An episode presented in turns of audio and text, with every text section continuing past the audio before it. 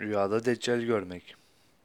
Rüyada deccal gören kimsenin evinde dedikodu sözlerinin çoğalacağı ve fitne, ayrılık olacağı ile tabir edilir.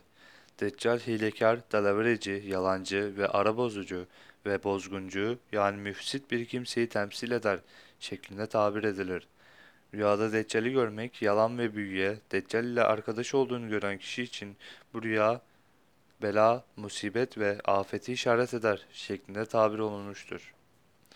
Rüyasında Deccal'in çıktığını görmek, halk yani insanlar arasında zuhur edecek yani çıkacak, din yönünden sapık ve bidat sahibi bir kimseye işarettir şeklinde yorumlanır.